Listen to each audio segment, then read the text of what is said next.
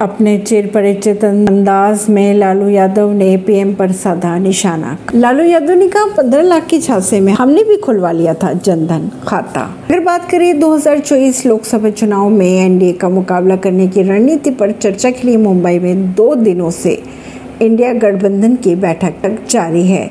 मुंबई की grand Hyatt hotel में चल रही इस बैठक के दूसरे दिन नेताओं ने ग्रुप फ़ोटो खिंचवाकर एकजुटता का संदेश भी दिया। इसके अलावा कोऑर्डिनेशन कमेटी में शरद पवार, तेजस्वी यादव, संजय राउत समेत तेरह नेताओं को शामिल किया गया। लालू यादव ने यह भी कहा कि उन्हें बहुत खुशी है कि सभी दल एक साथ आ रहे हैं। हम शुरू से ही ये लड़ाई लड़ते रहे हैं, भाजपा हटाओ, देश बचाओ, उन्होंने कहा। लालू ने यह भी कहा कि इस देश में अल्पसंख्यक सुरक्षित नहीं है। देश में गरीबी, महँगाई बढ़ रही है, लगातार लड़ाई लड़ते लड़ते हम लोग इस मकाम तक पहुँचे हैं। परवीन सिंह नई दिल्ली से।